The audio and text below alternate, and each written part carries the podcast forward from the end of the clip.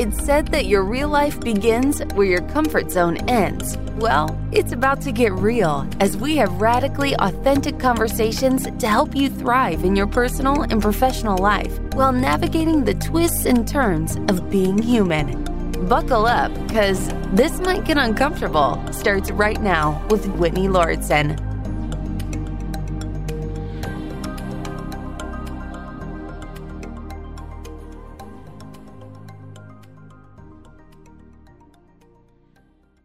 I am absolutely delighted to speak with Heidi today because we have just had a wonderful conversation for over 30 minutes, almost 40 minutes, actually, getting to know one another and just the exploration of each other's interests and who we are. And I can't wait to dive in deeper with you, Heidi. And one thing that you said in that conversation really struck me.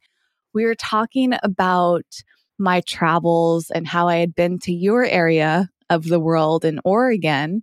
And you brought up this phrase, internal seeking. It just lit me up when you said it. You also talked about getting in alignment with what you're supposed to do and setting your internal GPS so that you can uncover yourself personally, dive deeper into self discovery. And that's just such a lovely way of phrasing it. I'd love to start off with hearing about what brought you to Oregon, because you also shared with me your time in Los Angeles, where I live. And I would love to know what that transition is like, because I might make that myself one day. I hope you do. Many, many Californians have come to Central Oregon because it is fantastic. It is wonderful. So I actually was, I'm a native Oregonian. I was born in Eastern Oregon in a tiny, tiny town and I lived in Oregon until I was six years old. And then my family moved to Central California. And I spent 30 years in California, the Central Coast, San Diego, and then 15 years in Los Angeles before moving back to Oregon. And my family, who had not been in Oregon for 30 years, kind of piece by piece had moved back. So my brother and sister in law and my nephew, and then my mother and her husband, they said, well, we've got to be up there if that's where half the family is. So we're going to spend our time there. And I was pregnant with my second child, and I had a three year old. And my ex husband is a paraplegic. So he's paralyzed from the kind of the center of the rib cage down. And we also had this big, big, giant business that he was running while I was having kids and going through in vitro and having a second while having a toddler and having all of the other things that were on our plate, I just knew that I was going to need extra support. So the decision to move back to Oregon was really family induced. It was like, I need support because this is going to be a lot. This is just going to be a lot to have another child and have a partner who was not able to like pick up a baby. That just isn't in the mix. So that's what brought me back to Oregon and my family is all still here the marriage is not still here and I am no longer part of the business that we created um, together for 10 years. But I'm still here. And this is sort of where the GPS led me. I didn't know what was going to happen when I got here, but everything that has unfolded in this space has been absolutely purposeful, as I think everything we experience in life is purposeful. But it's allowed me to really uncover. And I think it's kind of fascinating too that I was born just three hours from here. And so I'm kind of astrologically, I'm on like the same line of, I can't, astrogeography. Like I'm on the same line that I was born into. And I came here and I have done, I've been here seven years and I've done an incredible amount of healing. And in that healing of my human experiences of ending a marriage that I thought I would never end and um, pivoting out of a business that I was partner with, 50% partner of, into what I'm actually meant to be doing has been the joy of my life. I mean, what has been created through this has led me to my purpose. So that's the seeking, that's the inner seeking. It's like I'm getting all these messages from intuitive hits and inner knowing and claircognizance. I'm like, we got to move to Oregon. I've got to end my marriage. I've got to leave the business. Oh my gosh, I don't know what's next. I just know it's not more of this. And I had to trust what was in there And that's the continual seeking. And I believe that the things that we want, it's like you talk about your travels. And in the beginning, it was like, hey, I'm going to travel to see my family. And then now it's blossomed into how many amazing places can I see along the way? And so the fact that you have this kind of North Star of discovering the beauty of the continental United States and Canada or wherever you can go in a car is purposeful and that's given to you by your soul. And so as you continue to seek, you will continue to discover more about the world, more about nature, more about whatever, and more about yourself. Wow, I'm already blown away with how you articulate yourself. I'm just sitting here bathing in all your statements. I mean, there's so many directions. Speaking of a GPS, it's like, actually, that's an interesting question. I would love to pause to hear your thoughts on this. What happens when you have so many options and they all sound great? How do you know which direction to go and how do you decide? Really, maybe it's not even about knowing, it's just making a choice of wow, I could go this place, this place, this place, but I need to pick one to start. How do you decide in those moments, Heidi? I'll tell you something, Whitney. Let me tell you something. I have grown to radically, I don't want to use the word distrust, but because of where I have been led in the last seven years and what I have become as a hypnotist and hypnotherapist, I understand our mind in such a profound way now and our energy. It's like I hesitate because I don't want to use the wrong word. I don't put a lot of faith into our conscious mind. So if you are trying to pick where you are meant to go next and you're making a list and you're a pro and con list or whatever, and you're using your logical mind to make a decision, I know that that decision can be radically influenced by all of the subconscious programming from this moment and every moment prior to this moment. We are so conditioned to make decisions using our mind, to weigh out the pros and cons, to be logical using our logical mind, instead of relying on our energy, like relying on that inner knowing, those inner sort of like, you want to go here and you're like, no, no, no, that doesn't make sense because I'm going this direction. And it's like, no, no, no, your energy just spoke to you and said, we need to go this direction. And our journey, our process of seeking and going to where we're meant to go, when we listen to the inner wisdom, to the inner nudge and the energy, it's like, if you asked me right now, hey, I'm trying to decide between these five places to go on my road trip, I would ask you to feel, literally feel into each one of them. I would say disregard your thoughts about it, disregard what makes sense like logically or with your time frame or with your money or whatever. And I want you to feel into it because your energy can be, and that's what intuition is and sort of the clairs, the claircognizance, the clair, whatever.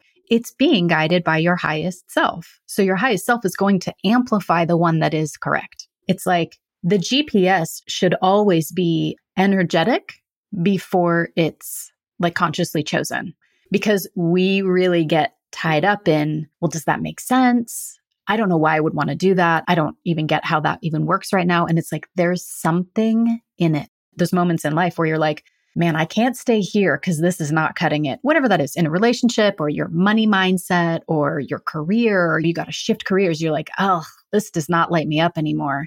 And there's often that moment of like, I need to step forward but I don't even see a step. It always makes me think of Indiana Jones. And then he's like, there's nothing here. It's a big cavernous hole in the cave or whatever. And then he steps, and then suddenly the bridge appears, but he couldn't see it. And I feel like when we trust where we are being led via what feels good, like what actually makes you come more alive of all of these places, which one has the highest kind of frequency at the moment?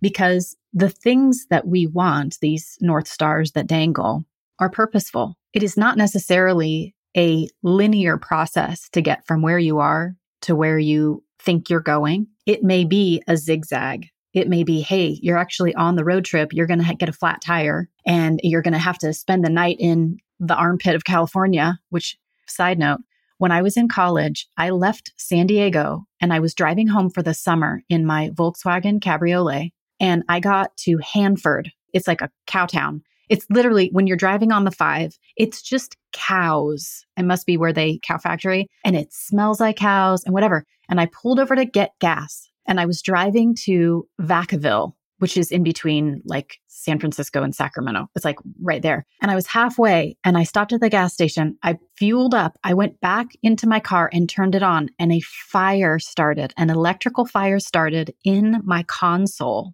underneath, like all of the wires melted together. There was smoke and I'm at the gas tank. Like I'm at the tank and people are filling up their cars, their U-Haul trucks or whatever. And everyone's looking at my car because there's smoke and you can smell it. So this is a random example, but I'm going with it because I was intuitively led to tell the story. I had to call my family and my brother had to drive four hours from where I was headed to come and get me. And I had to sit in like a, I don't know, it was it Carl's Jr. or something for hours while he came. And then my car had to live in Hanford while it was repaired. And it was like, I don't even know, a month or something. But there's something in that. Like there was something in that experience for me, for my family, for my brother. So it's like my intention that morning was excitement over driving home and being home for the summer and being in this beautiful space. But we have experiences along the journey that are meant for us. And so it's not always about like, what's the most efficient way to go and which makes most sense right now? It's like, what literally lights you up?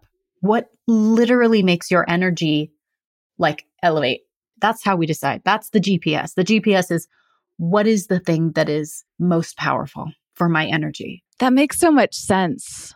And yet I can relate to both sides of it.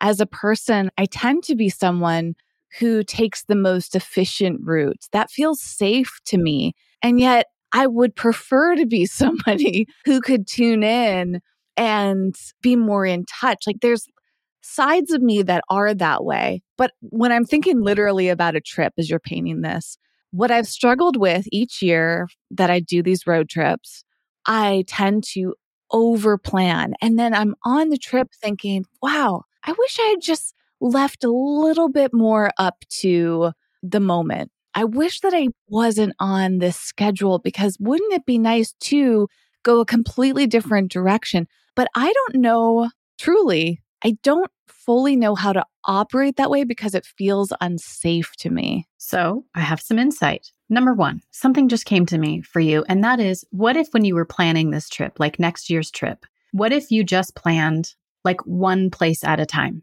Like, I'm going to go here. And then you stay in that place and you might know where the next place is. You know what I mean? You're like, I'm going to go to Central Oregon and I'm going to explore Bend and I'm going to explore Sisters and all of the nature around it. And then when you have your fill, I have a girlfriend right now who, in the last year, lived all over the United States. She packed up her dog and a little tiny trailer behind her truck. And she said, I'm just going. I don't know where I'm going, but I'm just going to go. And she was led. She just kept, she was led. And then she came home and she was like, I'm moving to Costa Rica.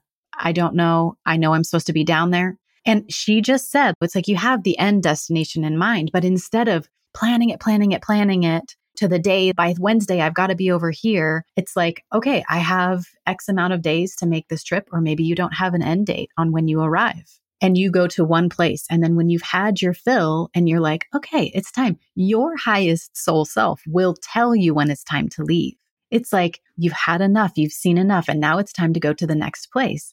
But you have had such an experience in these last couple of trips you've had to see that, oh man, I want more of this like this place or this experience or the blue pool or whatever, that I think that you're kind of ahead of the game. You know what I mean? Ahead of where you were in 2020 when you first decided to make a road trip. And so you have this insight about the things that did light you up that you could return to without parameters. Like I get 48 hours in Bend or whatever it is. It's like, you know what I mean? Like it would be so amazing to do that kind of trip and it's not always feasible. But there I answered that, but now I forgot the question before that because this was an aside. That's a great example, right? Is that you go in a different direction and it's okay to leave behind the original intention. And we're speaking kind of literally about this experience. It's revealed so much to me, this process of traveling. I think this is part of the draw for me is that I mean, I could go on and on. I've done so many episodes about the experience of traveling, how this has evolved over time, how it's helped me understand these things that we might not experience if we stay in our day to day life. When you travel, there's so many things that are out of your control. There's so many unfamiliar things, unknowns. You're at a higher chance of being challenged to grow. And that's part of the appeal for me, even though it can feel radically uncomfortable. I mean, I've traveled so much unexpectedly this year in 2022. I didn't even know that these opportunities were going to come up. In fact, one of them was to go to Costa Rica for the first time. So it's interesting you mentioned that. I didn't know it happened like a few weeks. I got the opportunity to go. And I mean, a few weeks ahead of time. And it was, wow, this feels uncomfortable, but I'm going to say yes and do it. And actually, a lot of the experience was uncomfortable. But in hindsight, I think, wow, this was glorious despite all that discomfort. And I'm curious, based on some of your story, Heidi, when you're talking about these transitions as a mother, I would love to hear more about what that's like for you and that decision to leave behind a business and a marriage and a home.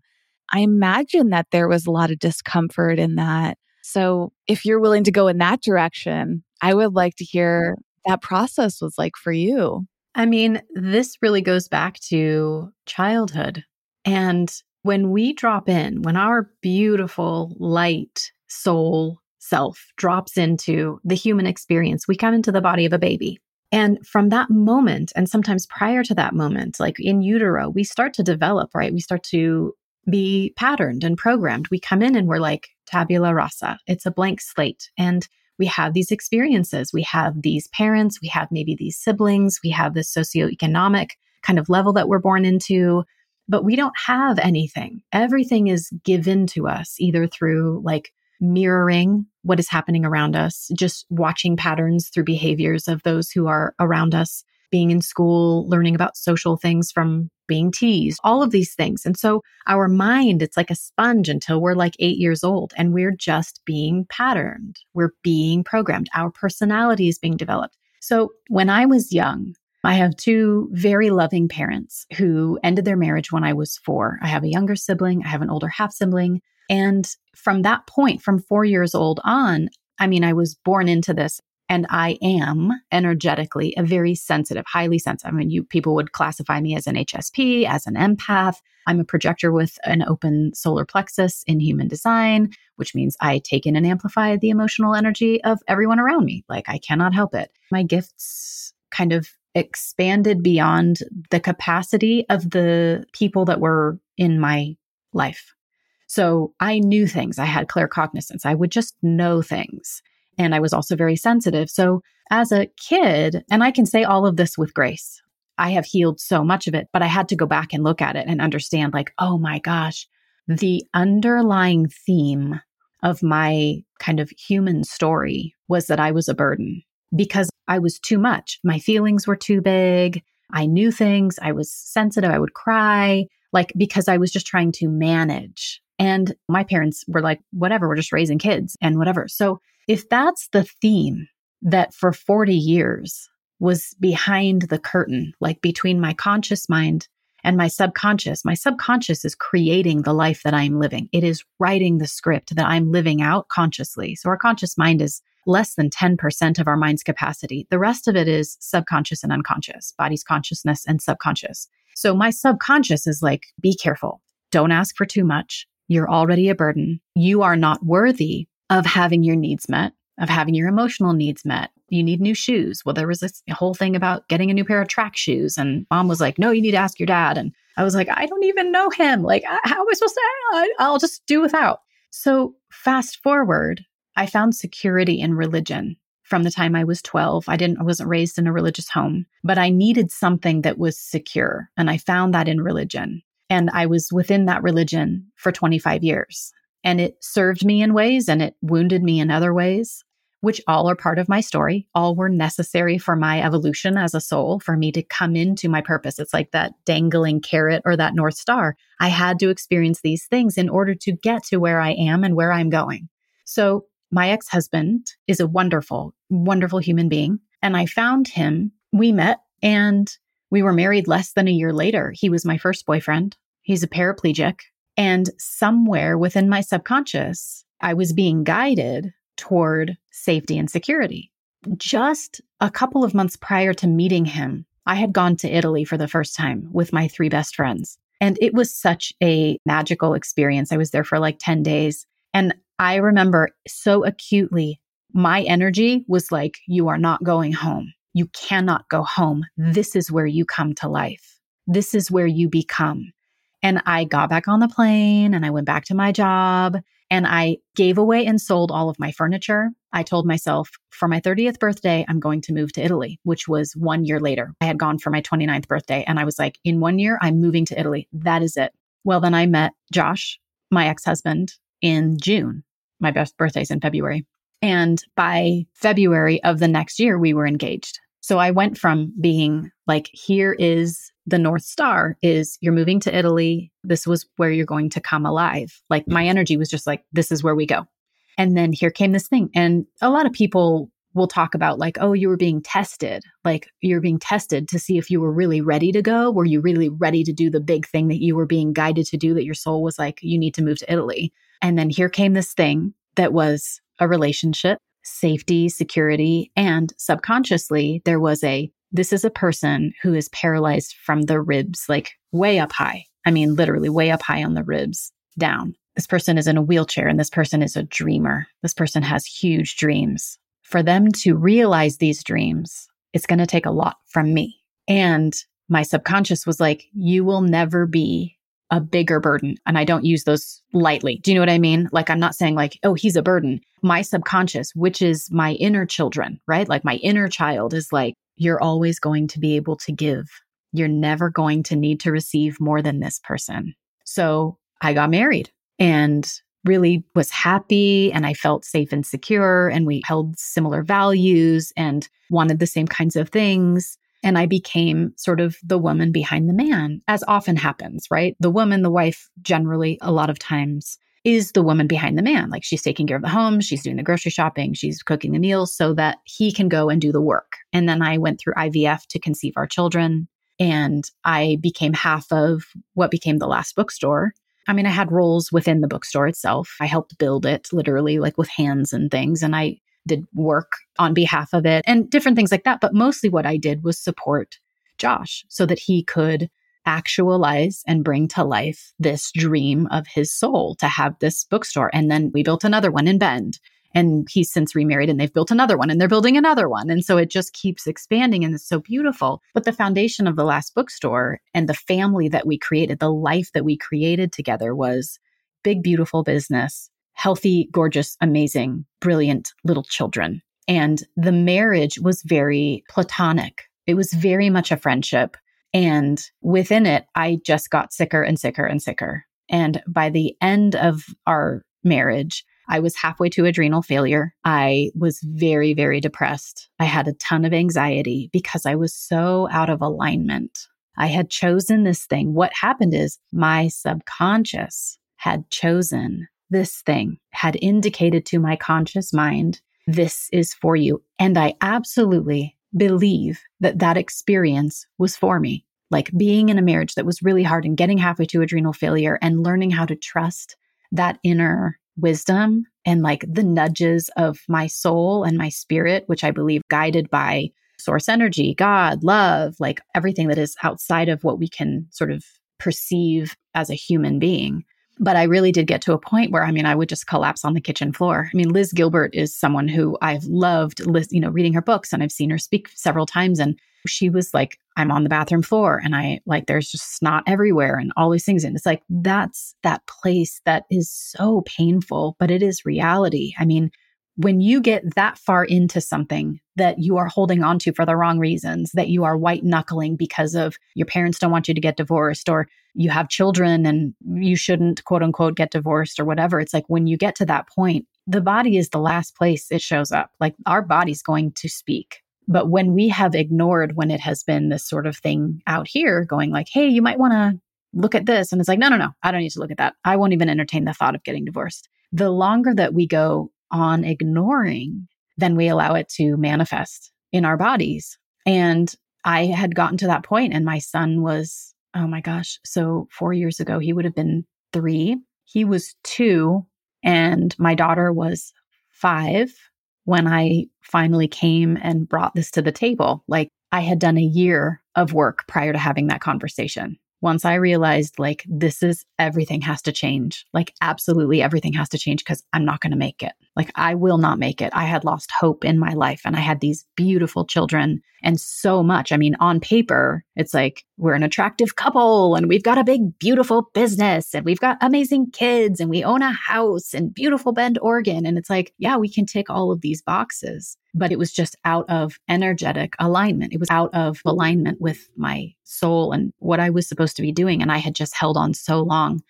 And so the transition out of the marriage was really to save not only myself, but my ex husband and my children. Because if I didn't, I didn't care if I wrapped my car around a tree. Like I just was so careless and I wouldn't wish adrenal fatigue like to that level on anyone because there is no pill. Like it is literally you have to change your whole life.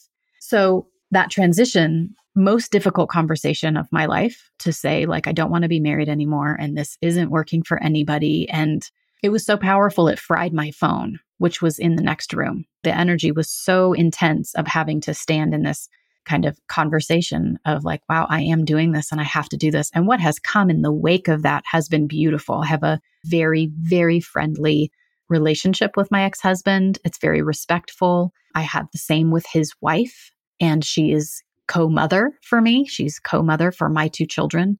And the transition out of the business came a year later. I stayed in the business working still as co owner and really found like, oh gosh, this was never my dream. Like I was the support of someone else's dream. I was kind of a shadow artist. I was a shadow dreamer. I was like, I'll stand here and I'll support you and I'll make sure that you can do exactly what you need to do to grow your dream. But I had lost whatever mine was. And so I found human design and I was like, oh, I get this. I know I'm meant to go in this direction. And then I became a hypnotist and I left that business almost three years ago, the bookstore.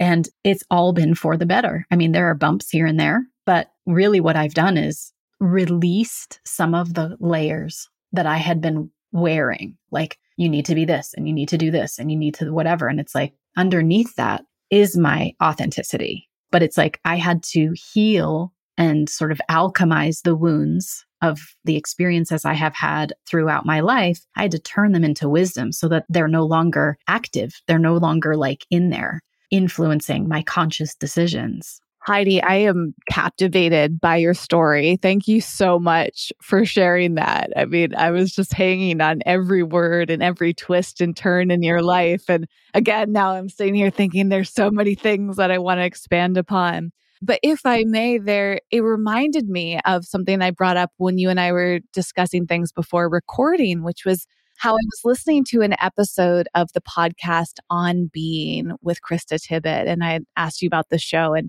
even now feel like I would highly recommend it to you and to the listeners. The specific episode, which is with a guest who I imagine you've heard of, Heidi uh, Bessel van der Kolk, who wrote The Body Keeps the Score.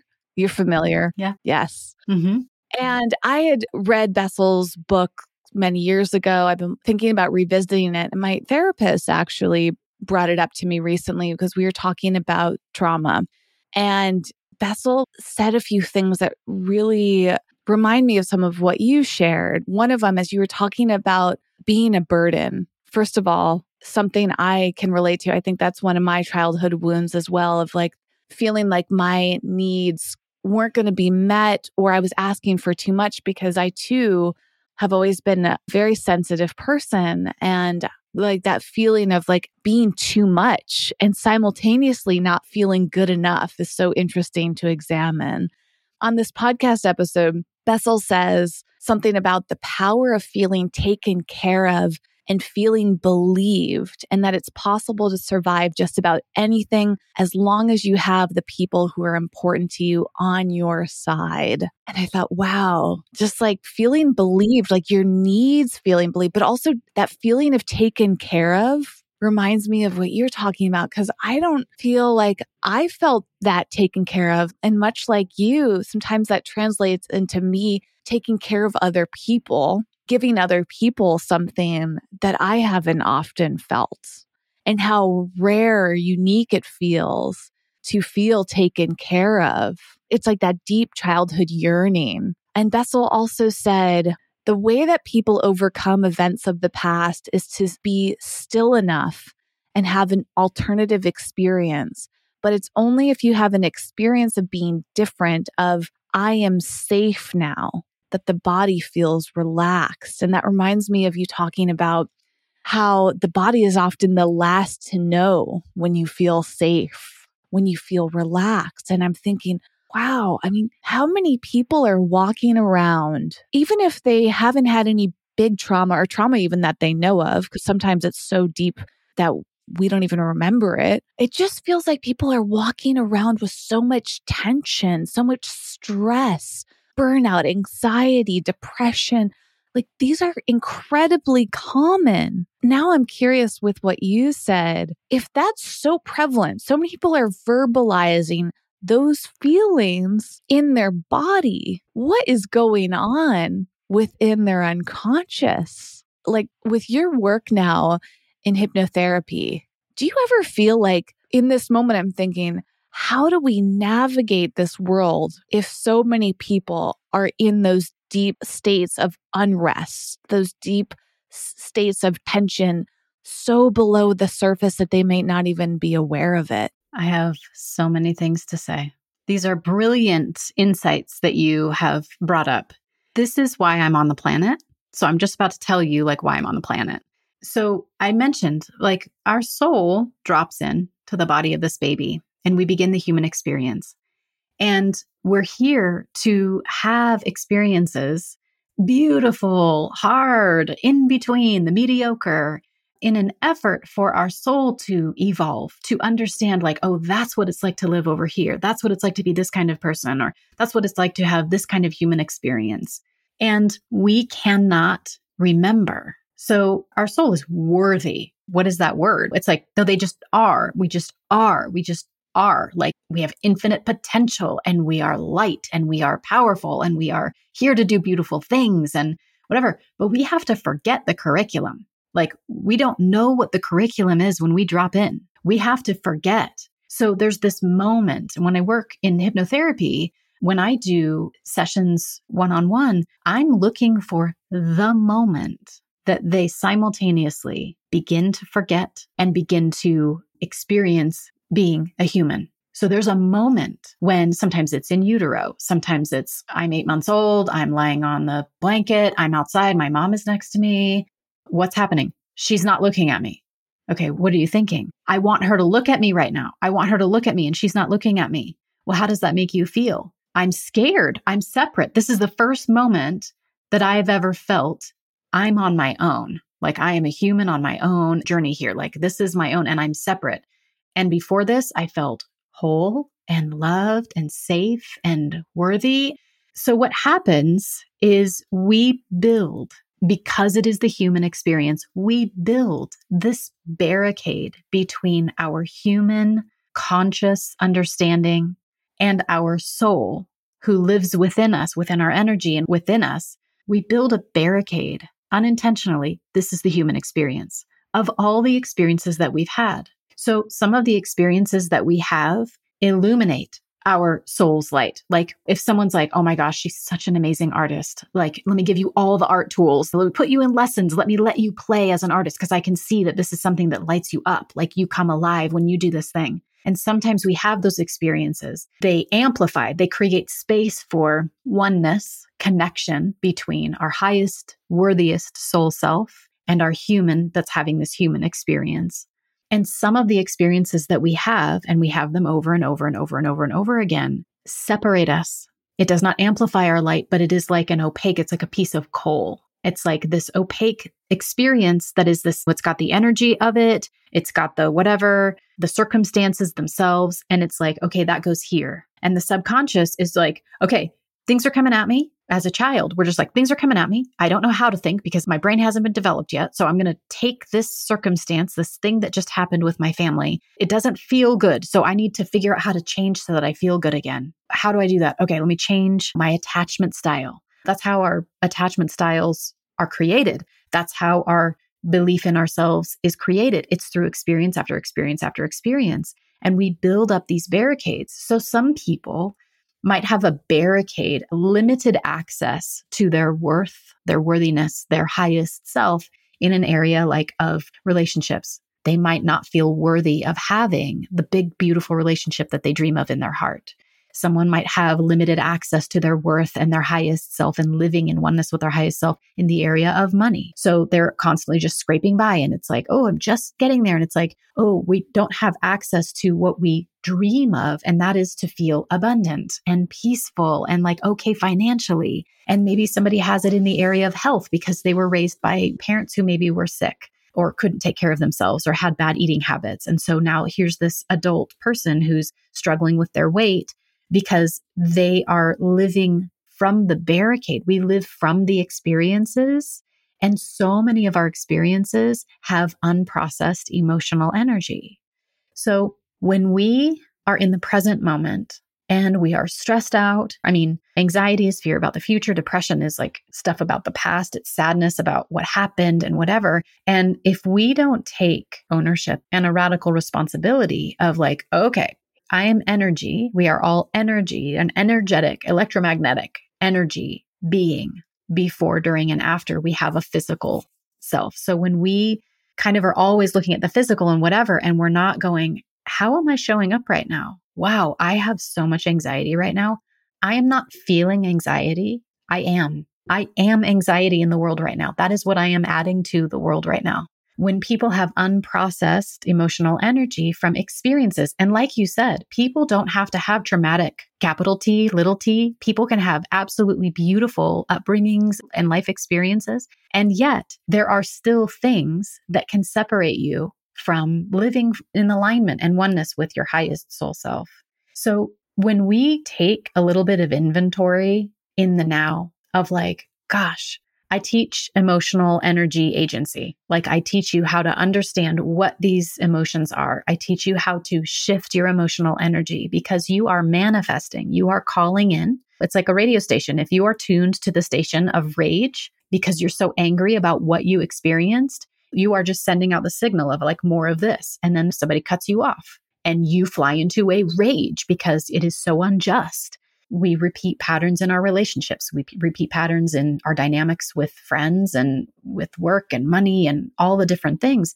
But what is happening to your energy in this moment? We carry with us all that we have experienced. So if you are a glass of water and an experience of beauty, just like beautiful experiences in your childhood, and you had very caring, loving parents and they held space for you, and let's say that's like yellow, and we're dropping in little drops of yellow food coloring. Well, we have a very beautiful, brightly yellow colored thing. Well, and let's say there's a whole bunch of love in your life and we're dropping in pink. So we've got pink and we've got yellow and it's turning into this really beautiful color. But then let's say that there's somebody in your life and it's intentional. Not that their actions are intentional, but this person being in your life to provide you with these experiences are unfair. They are mean. You might have a grandparent who's just mean and you're afraid of them or whatever. And let's say that that color is, let's say it's black and if we're dropping in some black, well, that's going to shift the color. That's going to shift the color. So the more we have these beautiful light experiences, that's the color that we are, that we go forward. It's very easy for us, it's very familiar for us to resonate, to be in that frequency of like, oh, it's light and it's beautiful.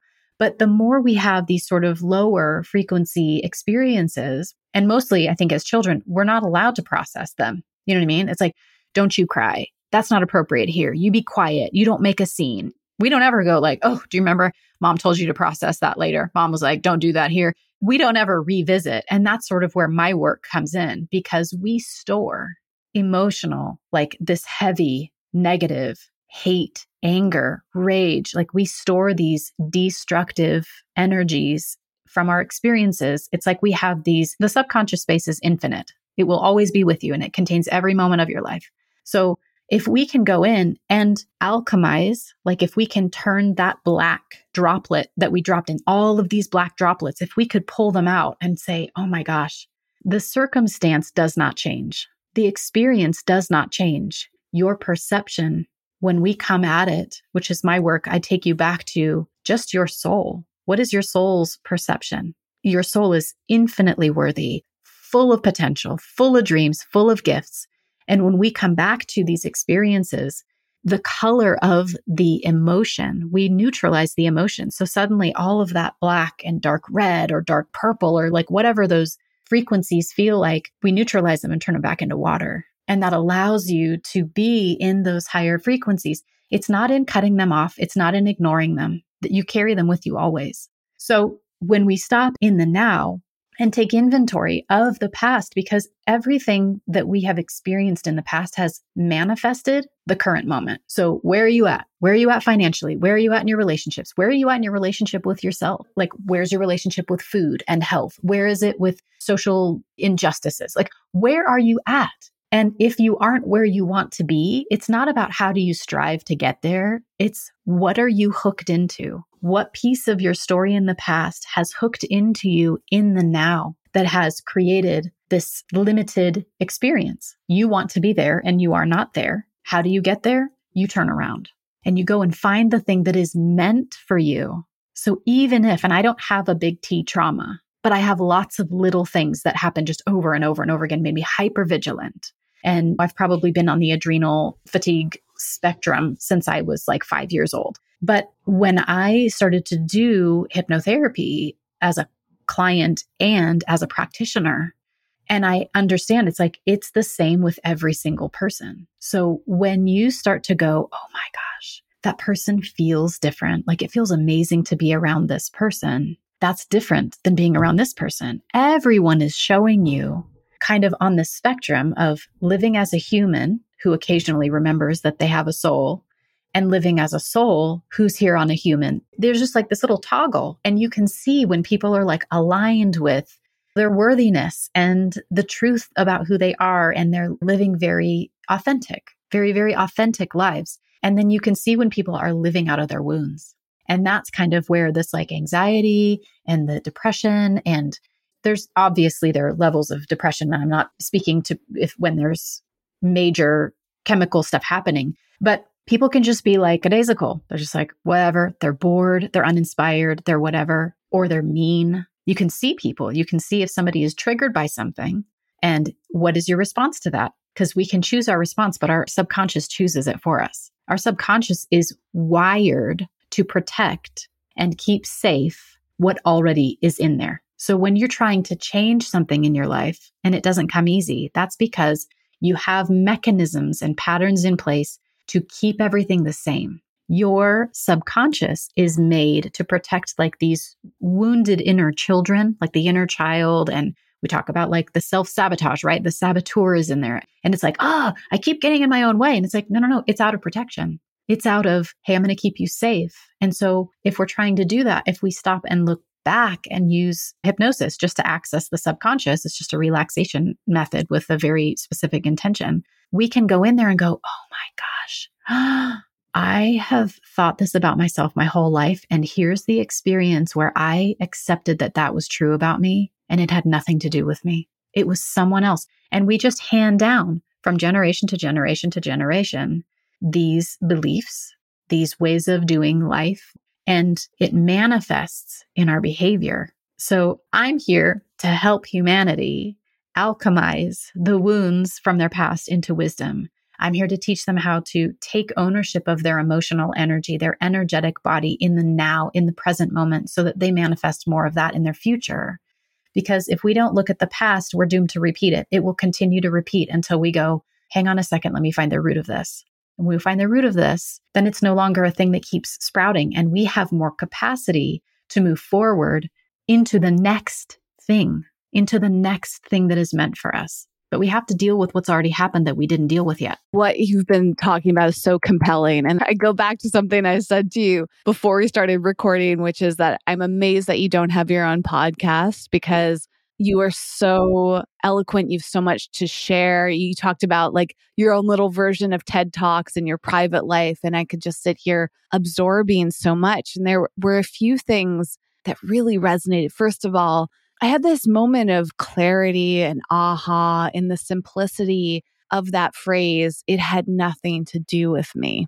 I find that so comforting because I see the truth in that. And looking back on my life I somehow got this idea that it did have something to do with me. I was told somehow, whether directly or indirectly, over and over again, not to trust myself. So trust became a really big challenge. It's hard and it kind of goes back to what I was sharing before. Like, it's hard for me to make decisions sometimes. Like, I have all these options. Which one do I choose? Which is the best one? Which feels safe to me? And that idea of not being able to trust over and over again. And now I'm at a point in my life thinking, actually, I've had the answers all along. And people kept telling me things that weren't in alignment with me. And I knew it deep down, but I still believed them. I still internalized them. I still said, oh, they're right and I'm wrong. That was part of the like idea. So I began to seek external guidance over and over and over again and get so confused and not trust my internal guidance. But when you shared that phrase, it had nothing to do with me. I found myself thinking, you're right. They don't know what they're talking about. That has nothing to do with me. That has nothing to do with my path. And yet, what I'm really interested in is finding the root. And that leads me to curiosity about what does hypnotherapy look like for someone like myself who's never done it, who's curious about it. Now that you've outlined more of the process, the benefits, the outcomes, I'd love to go back to the basics of like, what is it like? Let's say right now I'm feeling very interested in doing a session with you, just in full mm-hmm. transparency. I'm like, wow, like after we finish recording, I, I want to book a session with Heidi because this just sounds so interesting. I at least want to experience it. So, lead me through what that's like for me or for the listener who might be feeling the same thing. Like, what if right now we're ready to book and we go to your website? Is that how it works? Like you book a time and you can do it virtually, or do you need to do hypnotherapy in person? Like, what is this? What is it like? I love that it has sparked something within you. I think that's part of sort of what I'm also here to do is break down these sort of preconceived ideas about hypnosis. And like when I say I'm a hypnotist, people are like, oh, oh, oh, they have these different responses to that. It's either they're afraid it, that I'm going to hypnotize them without their knowing or whatever. But I love that that has sparked some interest in you. So the first thing that I would say is hypnosis is super safe. You are always in control. So if somebody, I mean, I have a lot of people who are kind of like hanging on the fence. They're like, oh, I hear you talk and it sounds so good. And I feel very inspired by it and whatever, but I'm still afraid. And so the first thing I would say is hypnosis is not something to be afraid of. Hypnosis is literally just process of focusing on one thing to the exclusion of everything else so that you can drop in. So we pass through stages of hypnosis all the time. I mean, if you've ever been so engrossed in a book or a movie that someone had to say, Whitney, Whitney, Whitney, you were in a state of hypnosis. You were focused on one thing to the exclusion of everything else. So working with a hypnotist or a hypnotherapist is really just your willingness. Anyone who is willing, who has a functioning brain, can be hypnotized. It's willingness. It's literally you just being so focused on what I'm saying and the directions that I'm giving you. It can be done over Zoom. I work with people kind of all over the world because you're in the safety of your own home or your own space. And so it kind of makes it easier for you to be comfortable where you didn't have to drive across town or come into somebody's office or whatever.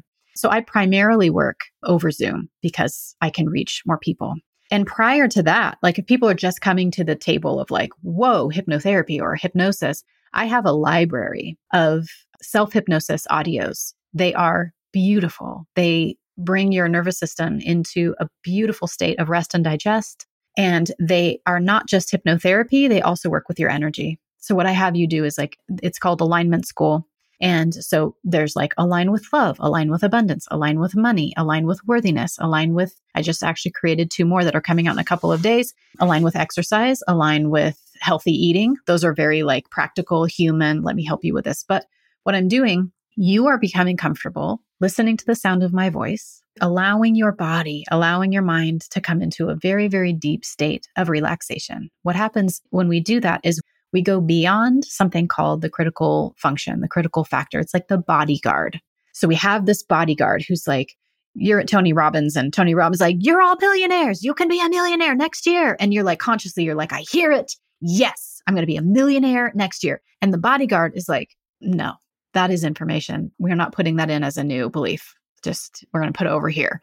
So when we do hypnosis, we go beyond the bodyguard. We kind of like slip him a 20 and say, like, take 10 minutes. Like, we're going to go into this space. And when we have access to the subconscious, it is a circus. It is not linear. It is not logical. It's a circus in there. It's bananas. Like, there are all kinds of things happening because it's our child self who has set up the space. It's like a carnival and they're putting things together with like ticky tacky and bubble gum. And it's like, why are you doing that? And the earlier version of us is like, this is how I did it. This is how I do it. So when that happens, this is how I do it. So in listening to these audios, we're accessing that space and we're bringing some order. I used to be a professional organizer for celebrities and industry executives in Los Angeles before I moved up here and had kids. And I think it's so funny because I would come into a space and it was like, okay, I need to assess. Let me see the worst of it. They're like, oh, it's the garage. And I'm like, let me see it. And I would see the garage and it's like, oh, there's no rhyme or reason. Like, what is going on here? And then we've got to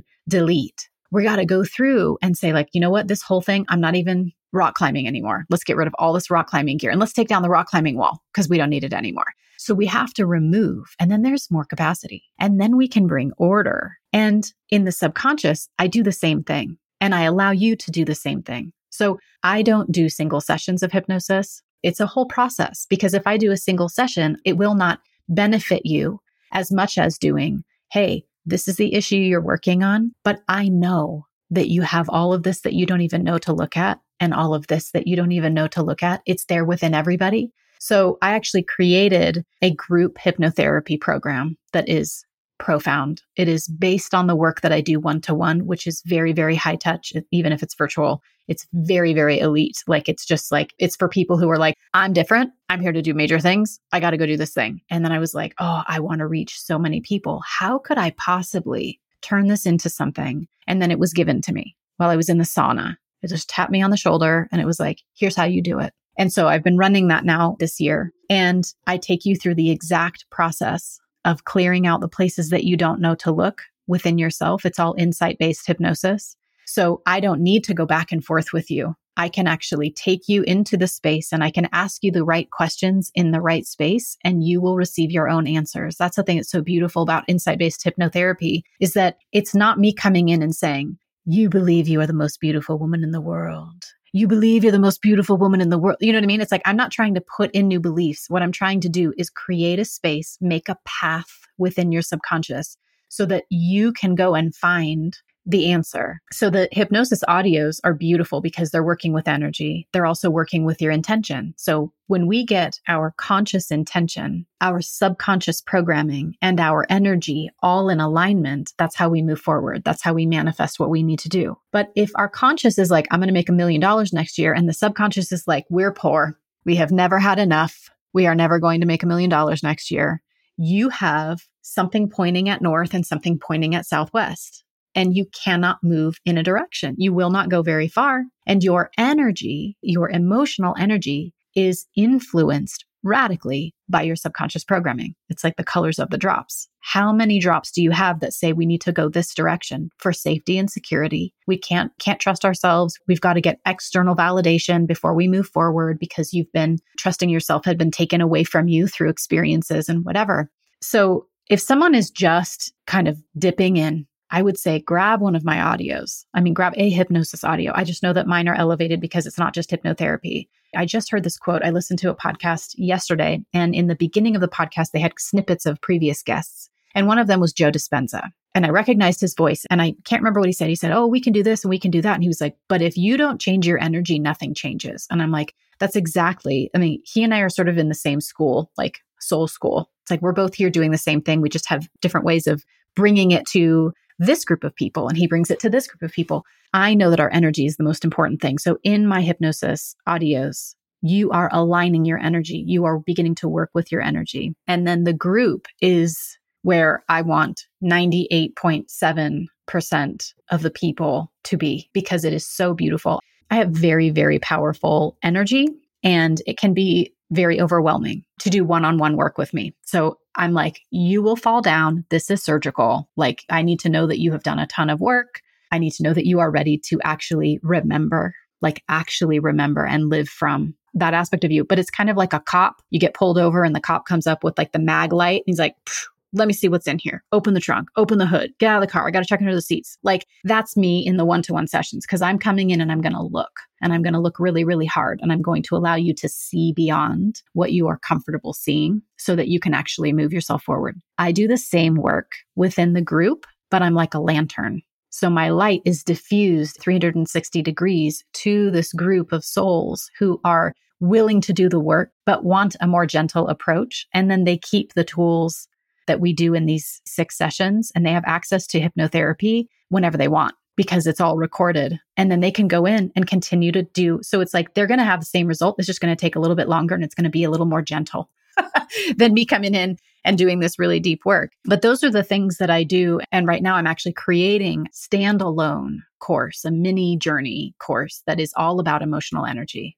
So I take you in and allow you to play with emotional energy and see where you're at and evaluate the areas of your life and what does it feel like to be in those areas and what does it feel like to be over here and here's how you can shift it. Here's how you can take ownership of the present moment.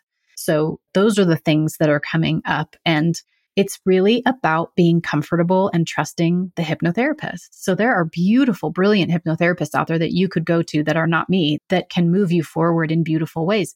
I would just say the very most important thing is that you vibe. You know what I mean? That you vibe with them, that it's like, I like the way they talk. I like the way I like the way their energy feels because that's going to allow you to rest deeply, to trust the process more than if you're just like, well, let me just find a hypnotherapist. It says hypnotherapy on here. Let me just go to this person. And that's how you empower yourself to do this beautiful, deep work of going back and kind of alchemizing and coming into the present moment.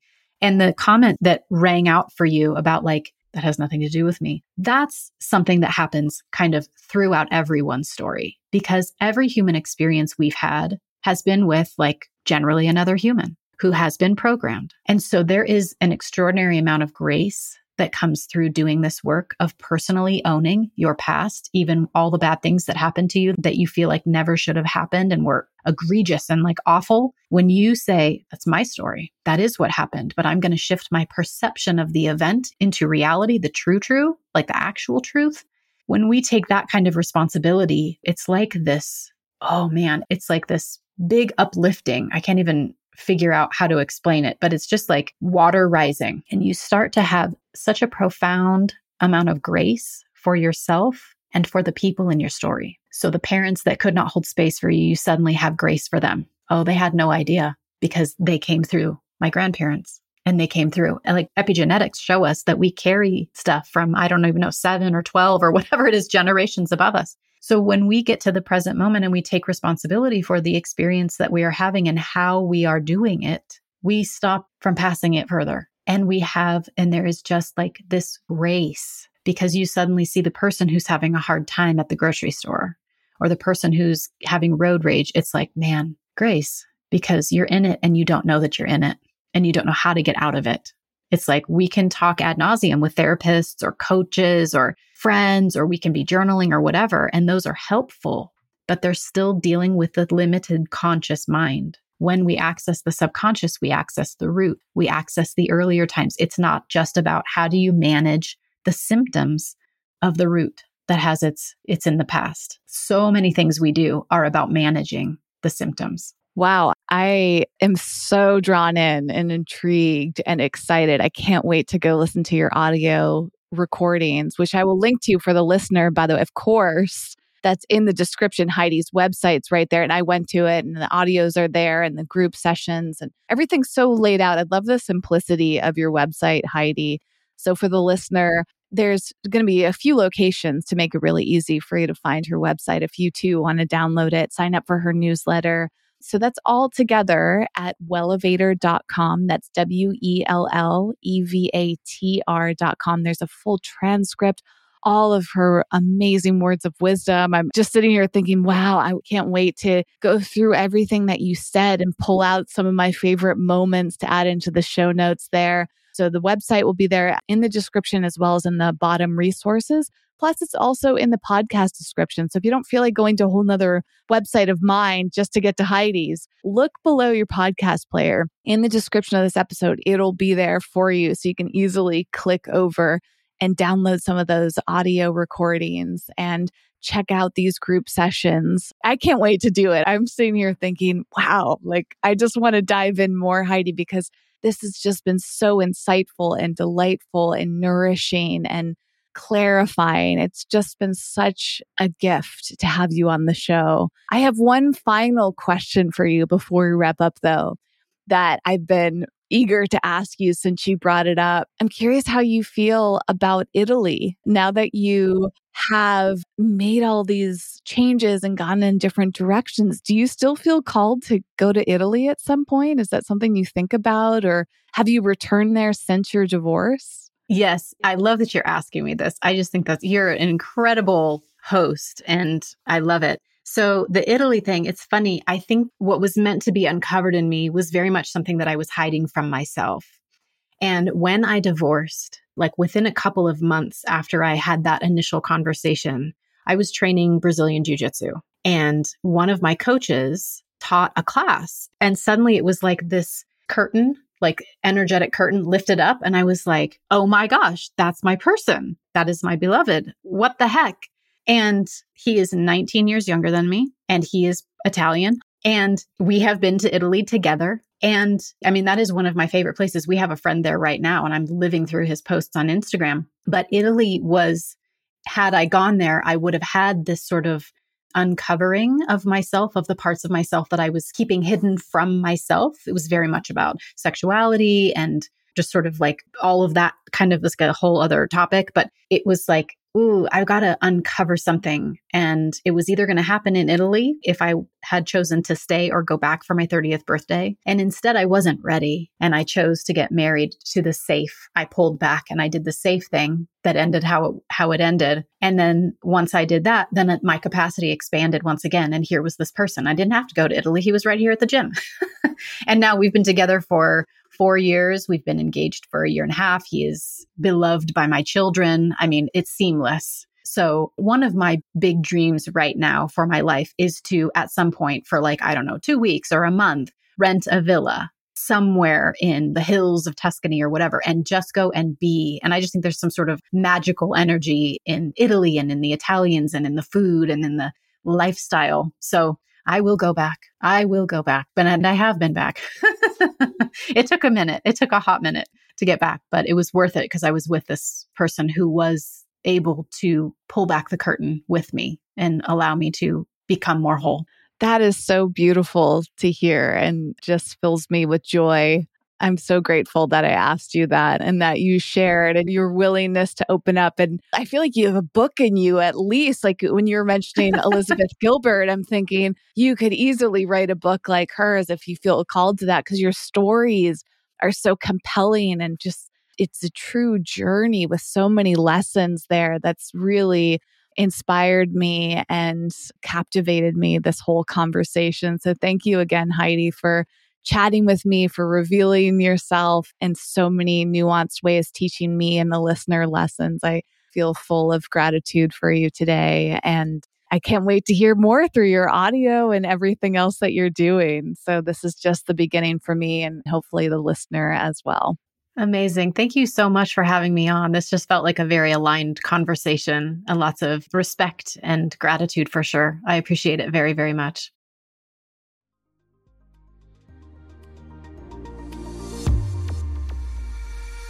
Thanks for listening and getting out of your comfort zone with us today.